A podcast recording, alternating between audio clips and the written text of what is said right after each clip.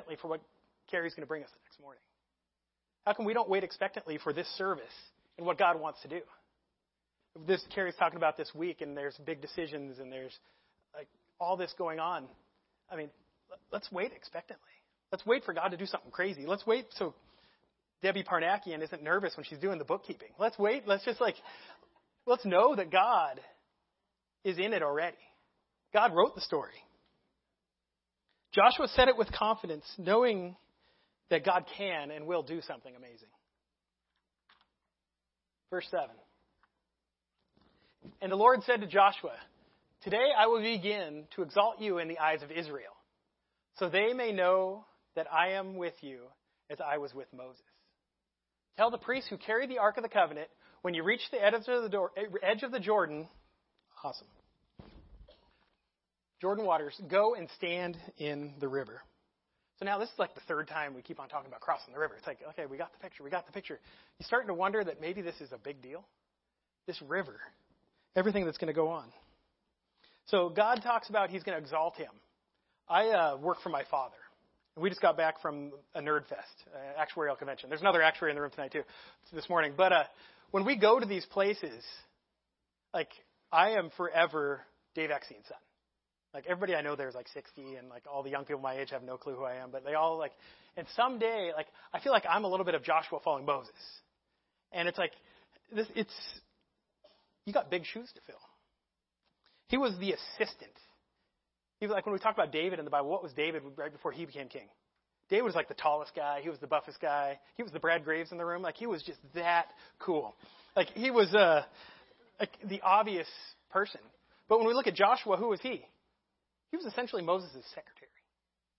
He was the assistant. He was probably the guy that pulls Dave Eckstein's wheelie bag at the airport. Like, I mean, he like carried the staff for Moses. He was he, he was the assistant. I mean, we get back to overwhelmed. Pretty sure he was a little bit overwhelmed. Remember, he's taken over from Moses, and he was the guy taking notes. He was the guy scheduling appointments, doing conference calls. Only three chapters ago, he became the new leader for all these people. Ever feel that you're only assistant and God could never use you? Ever compare yourself to other people and wonder, like, just want it? Almost be jealous of it? God sees our insecurities and fills those holes. I think that's why God says this to, to Joshua. He knew Joshua. Like, I'm trying to get inside Joshua's head. Like, he knew Joshua's insecurities, and he's like, Today, I'm going to make these people like you.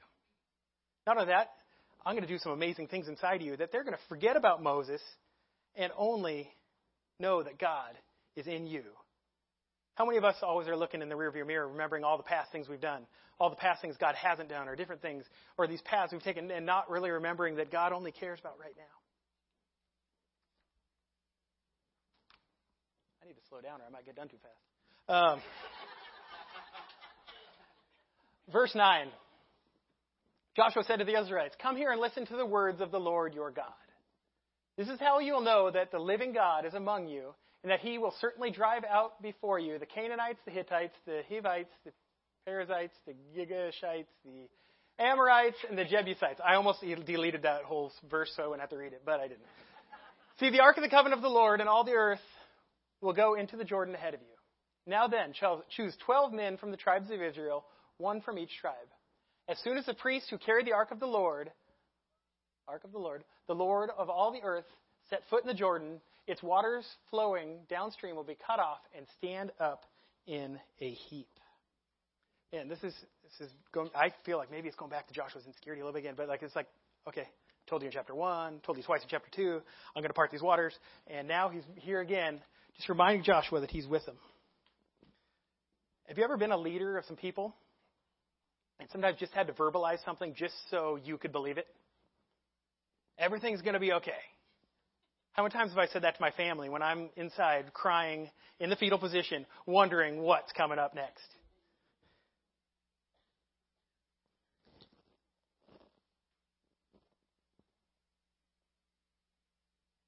Sometimes you just have to say something so you can fully believe it.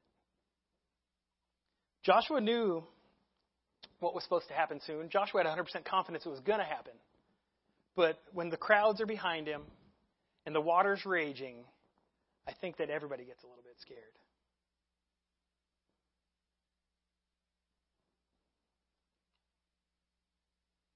Next verse. So when the people broke camp to cross the Jordan, the priests carrying the Ark of the Covenant went ahead of them. Now, first of all, they're at the, the bank of the river. This river, has anybody here been to the Jordan River? I know we have one. Anybody else?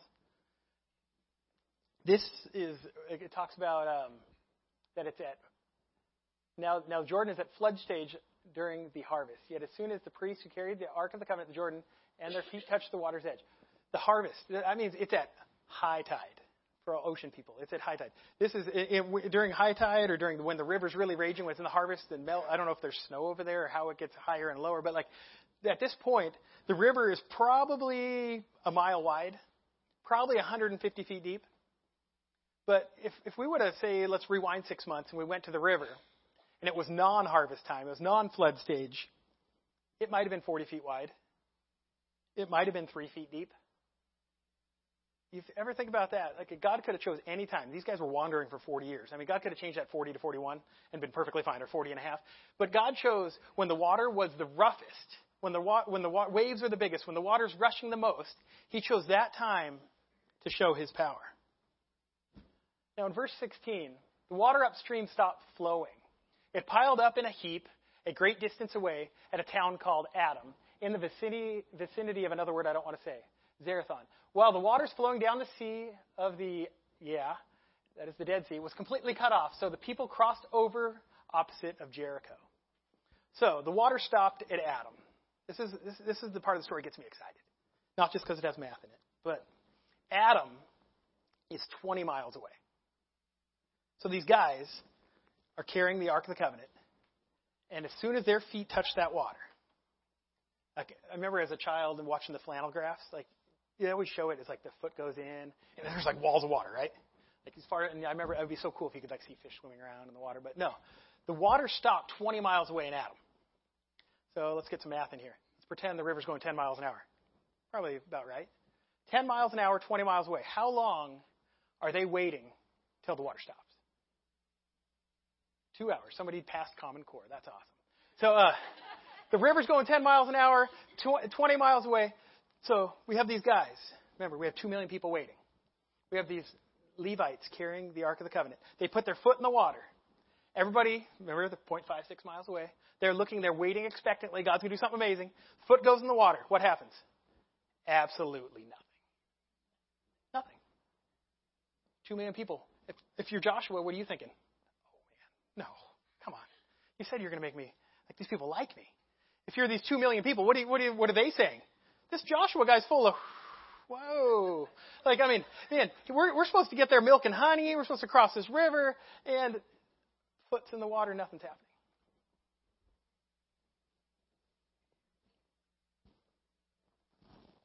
You ever got put in a holding pattern by God and you didn't understand why? God, you called me here. My feet are in the water. You said, put my feet in the water and you'll stop this thing. And I just imagine, I mean, they didn't have Sudoku puzzles back then, but like, man, put the foot in the water and like, everybody's probably like, oh, man, we got a little time to kill. Two hours. Was God still faithful? Was God still fulfilling promises?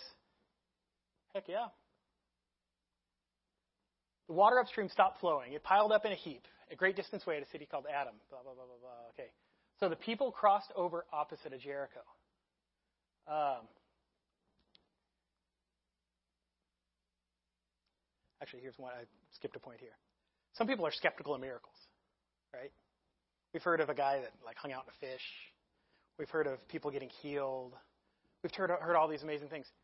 And I, I was reading this uh, commentary about the, the Jordan River, and uh, this is a big miracle. I mean, how many of you guys went to a river and, uh, and seen it stop? I haven't. I, I tried that whole walking on water thing on the pool yesterday. It didn't work. But like in the Jordan River, that's an amazing thing about it. In the area of Adam, you know what it is? The Jordan River goes through the middle of these two huge cliffs. And there's time to time, it's, it's documented back then, that every once in a while, what water runs down by things, what happens? Erosion. Every once in a while, the cliffs have fallen in. Every once in a while, the cliffs have fallen in and stopped the water. If these cliffs fell in and there was a tall enough dam, it could, might take two hours. It could take a long time until we see water flowing again. So, if you're a skeptic in the room and you might not 100% believe that God would do something crazy like a miracle, like stop water, make it stand up, hey, it's happened. God's miracle might have just been the perfect timing of, hey, these guys put their foot in the water, boom, miracle happened. It might have been God just going, doing his thing. I prefer to believe that one. But miracles happen every day. Sometimes it's rocks falling, sometimes it's cliffs falling, sometimes it's just out of God's sheer grace. Verse 17 the priests who carried, oh, go back one. The priests who carried the Ark of the Covenant of the Lord stopped in the middle of the Jordan and stood on dry ground while all of Israel passed by until, until the whole nation had completed crossing on dry ground. Now, how many of you guys have overwatered your lawn? All of us have. Maybe not in this drought because we all are very water conscious. But dry ground. A river's been flowing here for how long? Forever. The water stops and they walk through on dry ground. Remember, they had to wait two hours for the water to stop flowing. But as soon as that water went by, dry ground. I kind of, I know God's not an arrogant guy. God can't sin. God can't do that. But that's a little bit of God flexing his muscles, I think. How cool is that? It's like, okay, water stopped. I did that. But just to make it one step cooler, and when you tell your kids about it, it was dry. That's awesome. That's God. Has God ever done something like that in your life? Has God ever went to that next step? Just because, hey, it wasn't cool enough. I, I, how many times like Moses might or Joshua might have been praying for a bridge, and God's like, eh, I think I'm going to go ahead and stop the water. Could a bridge been a miracle? Yeah, a bridge back then, building with sticks. I mean, if they could actually cross it with two million people, that's a miracle. But God chose to stop the water. That is just awesome. Where was the ark when these people are crossing? The ark was in the middle of the river. The ark was at the scariest point, the most dangerous point. The ark was sitting in the middle while all the people went by. I don't understand the math of how you can be 0.56 miles from the ark and you cross by it, but maybe it was a really, I mean, obviously they crossed really wide, but like when you're going through problems, when you're going through your big rivers, who was the first person in? The Ark of the Covenant, the presence of God. Who was the person at the scariest point in the middle of the river? God was. The presence of God. Chapter 4. When the whole nation had finished crossing the Jordan, woo! The Lord said to Joshua, Choose twelve men from among the people, one from each tribe, and tell them to take up twelve stones, from the middle of the Jordan, from right where the priests are standing, and carry them over with you and put them down at the place where you're going to stay tonight. So Joshua called together the twelve men who had appointed from the Israelites, one from each tribe, and said to them, Go over before the ark of the Lord your God into the middle of the Jordan. Each of you is to take up a stone on his shoulder according to the number of the tribes of the Israelites.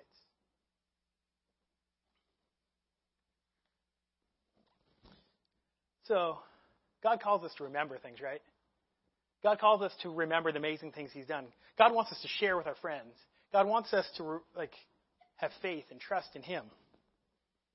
Notice He didn't say, "Go pick up some sticks." No, don't go, go pick up a little sand, put it in your pocket, put it in your tunic or whatever you wear. Like, no, God says, go over. Let's pretend this is really big. Put a rock on your shoulder, 12 of you, and go make a monument. Like, do something that's, like, set, in, set this whole miracle in stone. Like, do something to remember it. Don't just let it fly by. You need to think about it constantly of my grace, my power.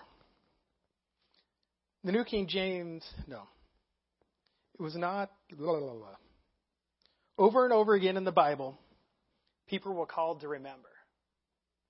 And over and over in the Bible, we forgot. I mean, do you remember a story of a golden calf? How fast did that happen? When Jesus went to pray, how fast did the people fall asleep? Like, I mean, we, we're forgetful people. We need to make it a priority to remember the things that God has done.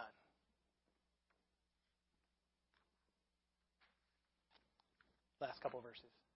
Verse 6. Talk about the stones. To serve as a sign among you in the future when your children ask you, what do these stones mean? Tell them, tell them that the flow of the Jordan was cut off before the ark of the covenant of the Lord. When it crossed the Jordan, I shouldn't try to transition mid verse. Okay, um,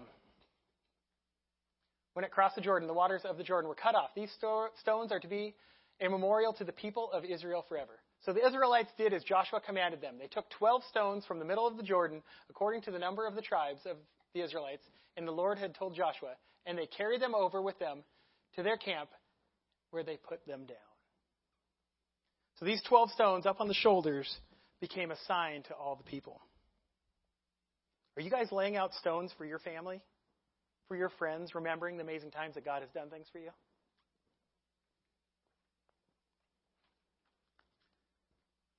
We've all been overwhelmed. The list goes on and on. Next slide, Joe. Of things that overwhelm us. It might be health. It might be addiction. It could be cancer. Could be money. It could be your house. It could be your marriage. It could be retirement. It could be your friends. Just might even be your church, your job, relationships. You might be overwhelmed and you might be put into a point of anxiety that you can't even go anymore. But look at this. Consecrate yourself, for tomorrow the Lord will do wonders among you. Does that give us a reason to be overwhelmed by anything? I mean, are we going to get overwhelmed? Are we going to get scared? Are we going to have sleepless nights? We might. But God is standing there ready to do something more amazing than we can even understand. So when you're overwhelmed, I want to give you a couple things to think about. And the first one is when you're overwhelmed, know that God knows your situation. Is God bigger than anything? Is God bigger than the river? I mean, the river's going to go up and down. It's going to go narrow and wider. It's going to get deeper. It's going to go everywhere. But God never changes. Not only that, God knows it, but secondly, God goes before you. The Ark of the Covenant, who was, who was the first one in the water? The Ark of the Covenant, God's presence. Who was the one sitting in the middle of the river? God the Ark of the Covenant? God is with you in the middle of everything you're going through. Who's there after? All the 2 million people passed. I don't know where I didn't do the math on how fast people walk and how long it would take 2 million people to pass a river, but I'm sure it was going to be a long time. But the Ark of the Covenant stayed there till everybody passed. It didn't just stay there, it stood there at probably the most grim spot, the very middle. But the last piece, this is what we often forget. Yeah, God, God knows everything. God's with you. It feels good, but God calls us to remember and to share.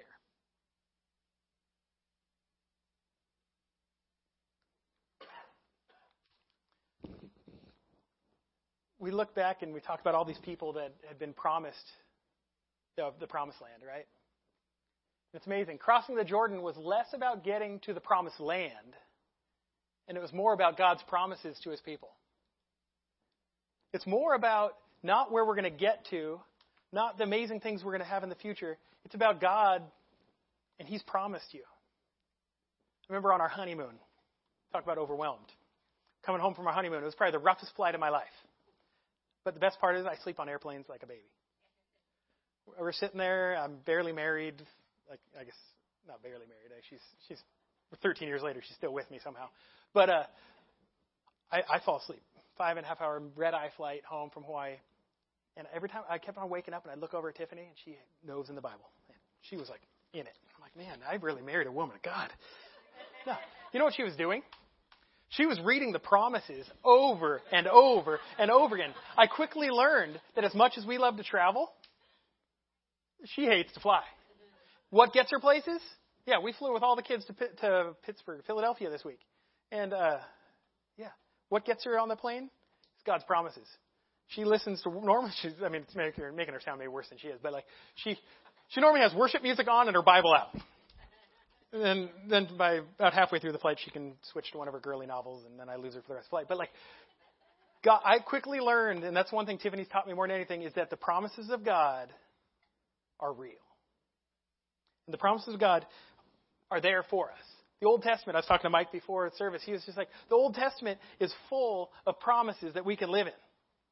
Yeah, God promised you the promised land. He promised all these things. But God promises to protect us. God promises not to leave us, not to forsake us. He promises to prosper us. He promises all these things. And we need to live in those promises. We can be overwhelmed by how much God loves us, and how much God has for us, and how much God believes in us, more than we should be overwhelmed by our circumstances. Rivers do go up and down, high and low. But in the end, God never changes. Are you guys stacking stones somewhere for your kids? DJ should have never talked. Now I'm getting emotional.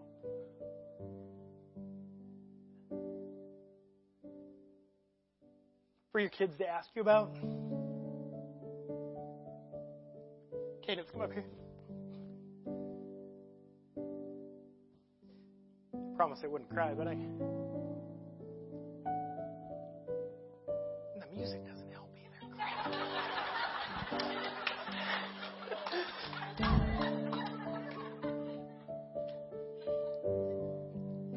Nine years ago, right after I almost killed her with the bottle, when Cadence was born, she was born with a disease that we were told would mean she, there's no way she'd live to 10 years old.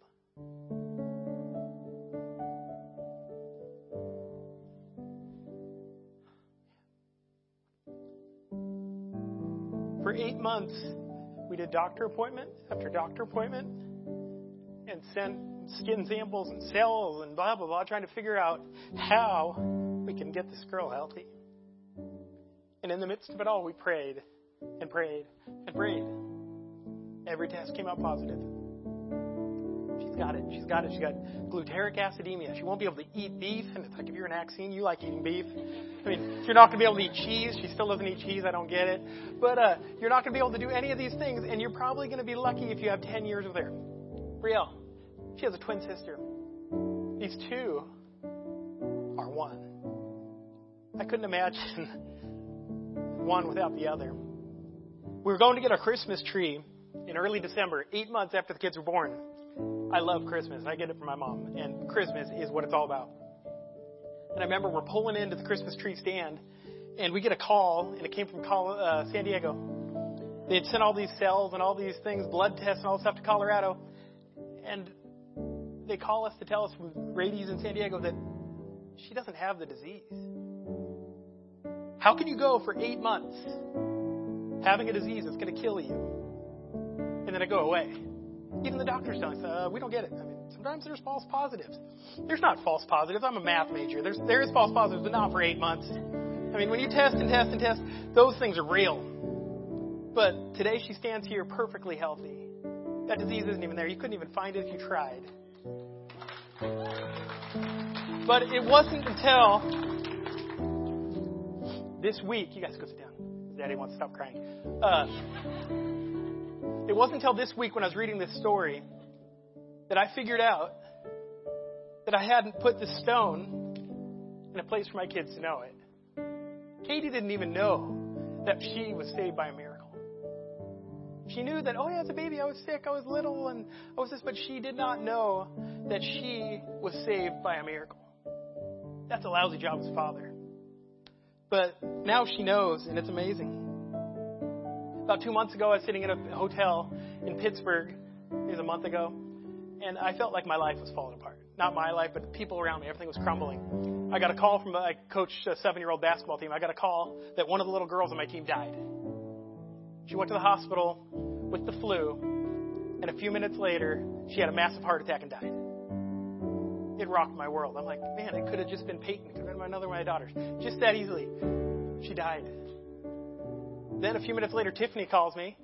She's, she's in tears. I'm like, oh man, what did I do now? Did I forget to pay the electric bill? I mean, like, what's going on? She's in tears and she's telling me that one of our closest friends on this whole entire planet has cancer. I hear the C word, cancer. I was like, no, God, that family has already had enough. And I'm standing at the side of this river and I'm like, man, I, I mean, it's not happening to me. Why isn't it happening to me? But it's happening to everybody around me and I don't understand it. The amazing thing is, this week, I'm back in Pennsylvania again. And uh, I think I'm going to start spending all my time in Pennsylvania. Because we get a call in the airport of Pennsylvania right after landing that, that God's given us another stone. I would have to agree the music doesn't help. um, I don't want to rush this because I promised God that He would receive all the glory. And praise because um, Josh is right. So, about a month and a half ago, to help you understand, I won't give you too many details. Um, understand the miracle that God has performed in our in my life and my family's life. Um, I uh, had an abnormal Pap smear, and the, t- the results came back with severely advanced um, pre-cervical cancer cells. And I've been assured that that can be um, dealt with pretty easily. Um, so I didn't think actually too much of it um, until I went to my um, procedure where they were going to remove my cervix. And I was awake during it, during a local procedure, and the doctor, um, within two minutes of the procedure, had said, I am so sorry, this looks really bad. Um, it had spread everywhere, and she said uh, she got very frantic and had said, I'm going to stop the procedure, we're going to take you to the hospital, and I'm going to have to put you under to um, do more, do more than she could have done in that setting. And I had just started to cry, and I had said, well, "If you're going to do it, just take it all. Just take it all. I don't need it." And um, she said, um, actually, she sat for a second calmly, and um, I said, "No, I'm going to actually proceed with the procedure, and we're going to find out what cells these are." Um, during the procedure, it did not go well. Um, a procedure that should take 10, 15 minutes took 40 minutes, and she had said I didn't get it all, um, and I. Uh, that I should be prepared, and that with her, me, and Jesus, we would get through this. And she prayed, and she said, I'm going to pray really hard that um, we get these results and that it could be the best outcome. But I left not feeling like that was going to be the best outcome because of everything this doctor had said. If you've ever been to a doctor who has that kind of response, you get worried. So I left, and um, during that time, I immediately left and I shared with my best friend Tiffany um, the news, and I had asked for prayer. And then I said, Can you please let the elders of our church know, and then our friends in the church know to pray? Because we know expectantly God can do miracles, but I didn't know how He would perform this miracle after based on what the doctor had said.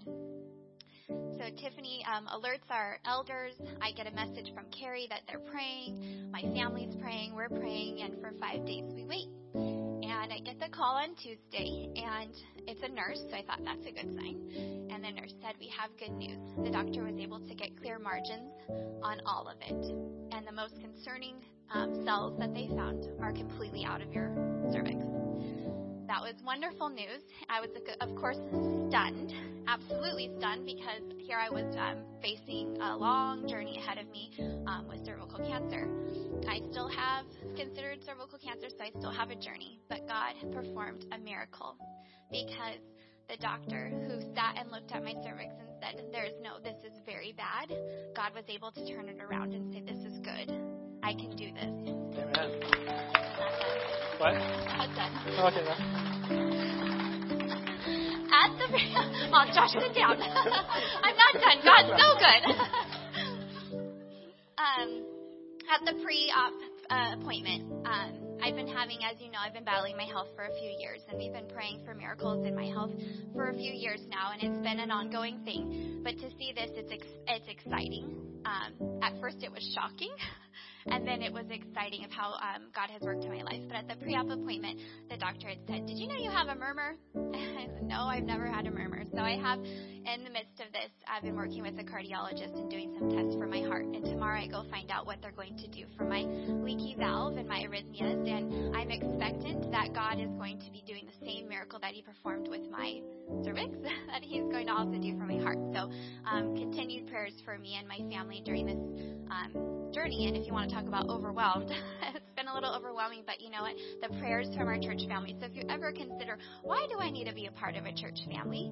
That these church families, people can pray with you and for you for these uh, miracles to perform. Not only, I mean, you, you can yourself, but having this support system um, of the church is one of the biggest blessings on earth that we can obtain from God. And um, so thank you, Josh, for allowing me to share that praise with you all.